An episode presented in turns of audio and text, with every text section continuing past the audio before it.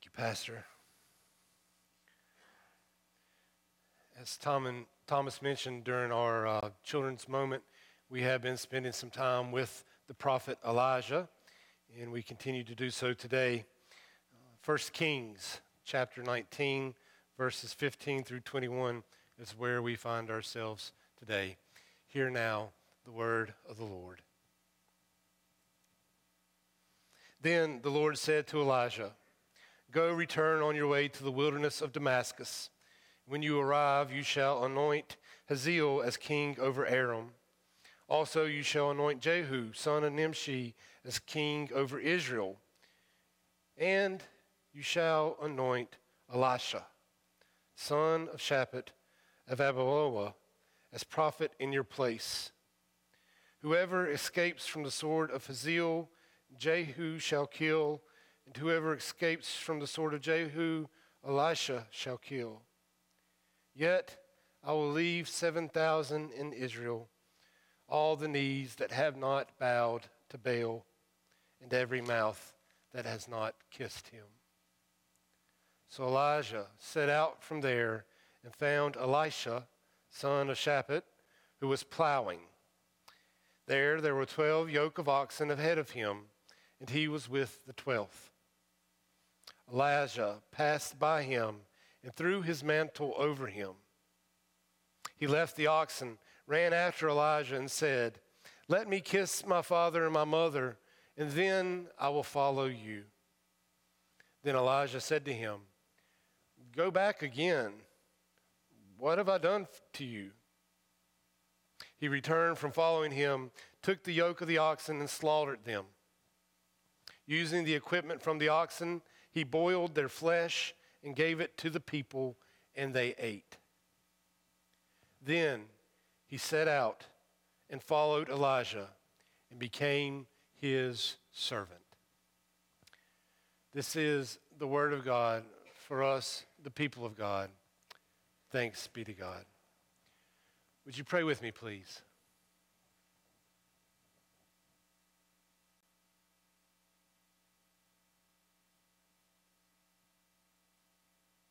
God, we pray that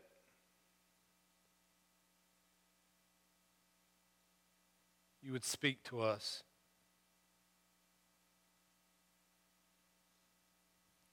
We pray that we have the ability to hear.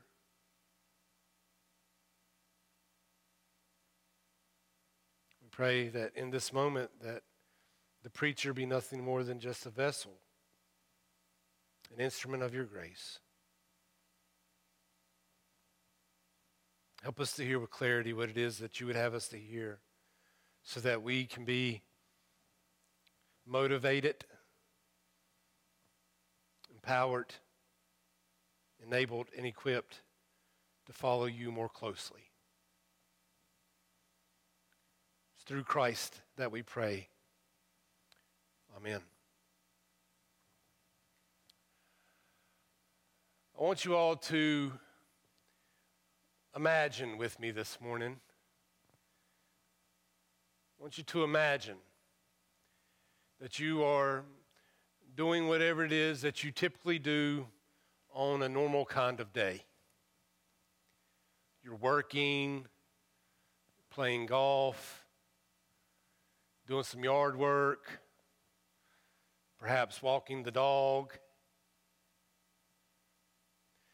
I want you to imagine that as you're going about doing this thing that you do on a normal day, I want you to imagine that you are then approached by a hairy man who has an odor, whose clothes are obviously out of style, and who is wearing a big leather belt, kind of like one of those belts that a, a power lifter would wear. And I want you to imagine that as this hairy, smelly man approaches you, I want you to imagine that in that moment, as you are doing whatever it is that you typically do on a normal day, imagine that he comes up and he just gives you a hug. A nice, firm, smelly embrace. Then I want you to imagine that he leans over and whispers in your ear, You follow me now.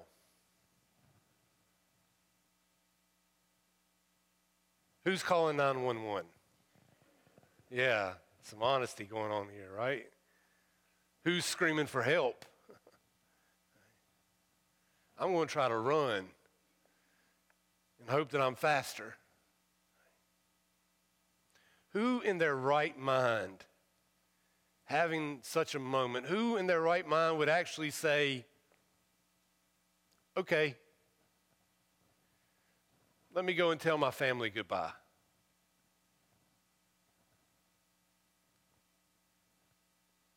If in your imagining, if you do think that you would say okay in such a scenario, if you do think you would say, okay, just let me go and tell my family goodbye, I strongly suggest that you make an appointment with Pastor Katie or myself.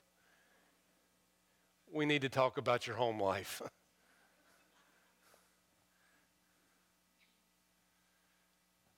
it's crazy. It's crazy, but it's true. Scripture tells us that Elijah is a prophet. Prophets do typically stand out in their appearance. There is a wildness to them. In this case, not only is Elijah wild, but he is hairy. So we have this hairy prophet of God who has been instructed by God to go and to do some appointing. And one of the appointments that Elijah has been tasked with making is appointing the person who will follow him as prophet, Elisha. God says, Elisha is going to succeed you, Elijah. Go and get him. So Elijah goes and finds Elisha, who was out in the field, just doing what he does on a normal kind of day. He's plowing the family field with the family oxen. And the hairy prophet of God, he, he throws his mantle over him. It's, it's, it's kind of like his, his stole. It's, it's the equivalent of, of giving them a, a nice big hug. It is his material of prophetic authority.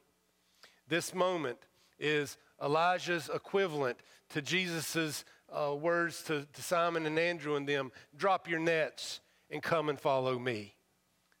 This time, through the placing of his mantle over Elisha, Elijah is saying, It's time to drop the oxen and come and follow me.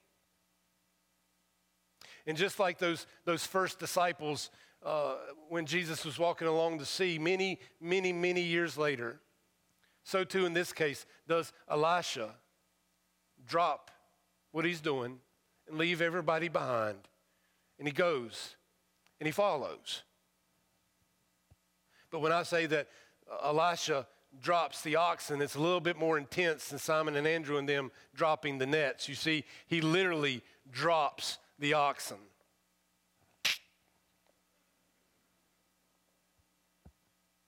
He slaughters them. He then puts them to the fire. And then he, he shares them with his people. And then, after dropping the oxen,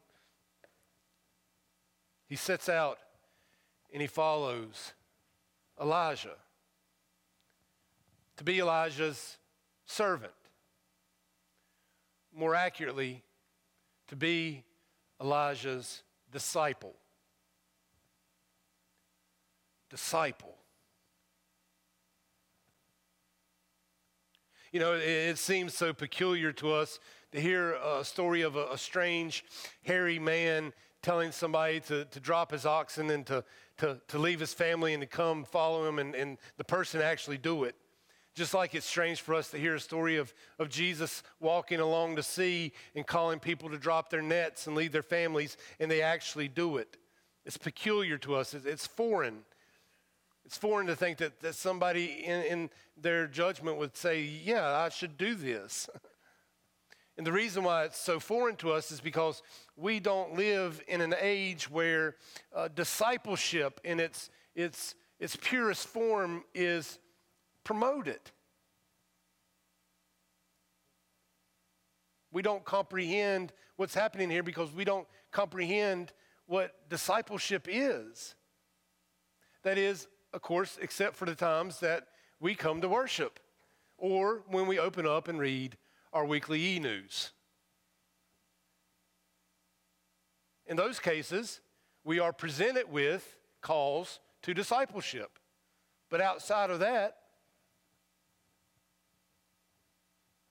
we don't hear a lot about it.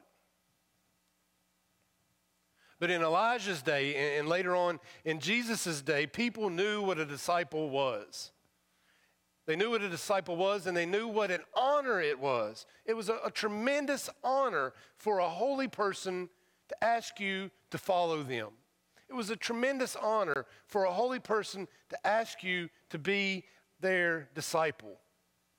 And oftentimes it was an honor that was reserved for those who were at the head of the class, those who had the ability to be amongst the religious elite, those who had the highest scores on their religious SATs. They were far more likely to find someone who they could follow as a disciple.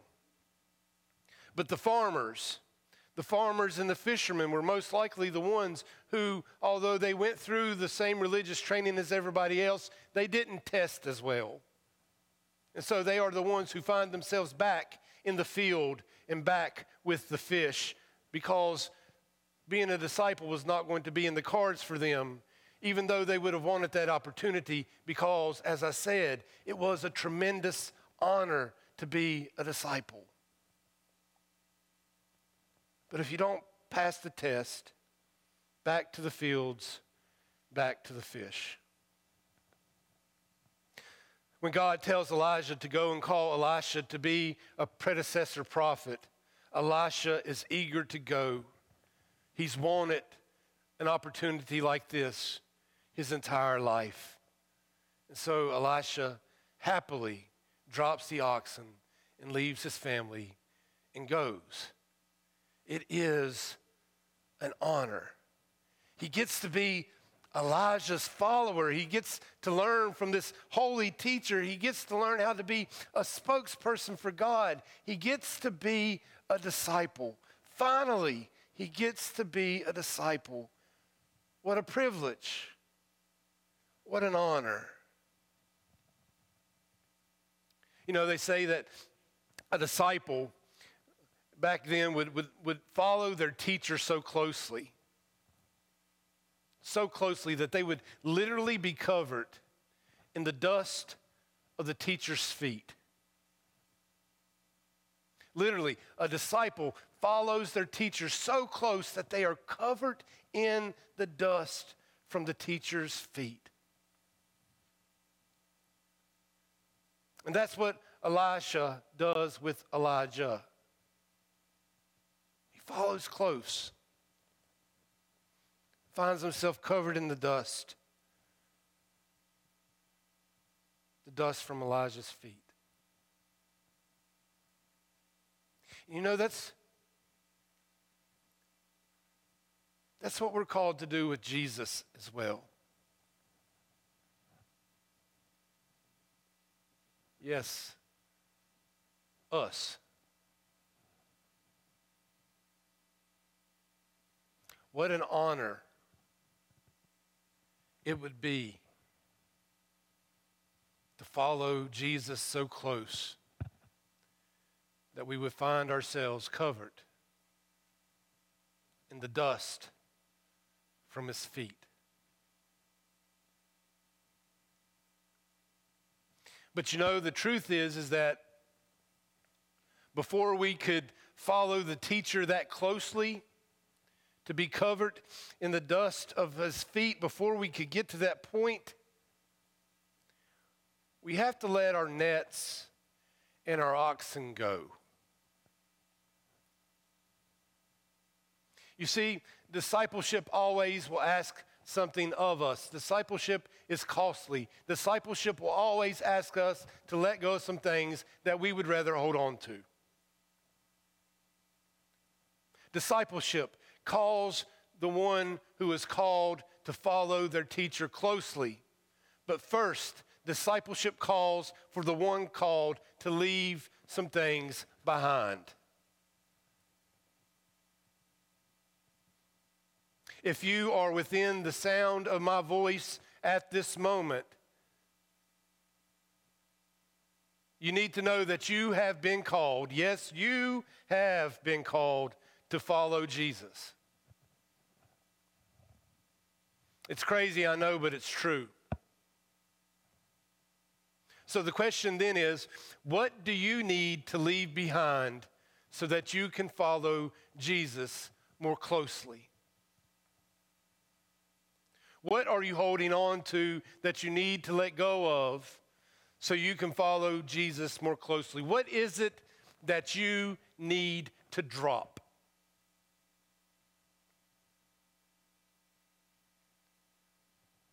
Drop it. Drop the oxen like Elisha. Drop the nets like Simon and Andrew and them. Drop the, the need for approval. Drop the, the quest for greed. Drop the fear. Drop the lack of trust in God and in yourself. Drop the cell phone. Drop the idols. Drop the self centeredness. Drop the need to always be right. Drop the accumulation of stuff. Drop being unkind and uncharitable to other people. Drop the hatred. Drop the bitterness. Drop the self righteousness. Drop the selfishness. Drop your stumbling block. Drop those misguided priorities. Drop whatever it is from the old you that needs dropping so that the new you can become what God is calling you to be. Chances are you already know what it is. You don't need me to help you identify it, I'm pretty sure. You have some indication of what needs to be dropped. Drop it. Drop your oxen.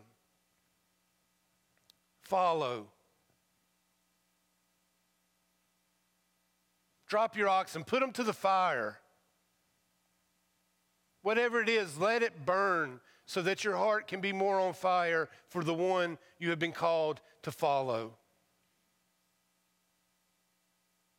And it's Jesus, it is Jesus who is calling. And Jesus has called us not by placing his mantle over us, but by covering us with his blood. We are called to be dust covered disciples washed in the blood of Christ. That is what we are called to be dust covered disciples washed in the blood of Christ who make dust covered disciples washed in the blood of Christ, who make dust covered disciples washed in the blood of Christ, who make dust covered disciples washed in the blood of Christ, and so on and so forth. No other calling in life could be more honorable. No other calling in life is more serious. No other calling in life can ever supersede this calling to be dust covered disciples washed in the blood of Christ. So it is time to drop whatever needs dropping and go and closely follow. And I promise it will be a journey unlike no other. Let us pray.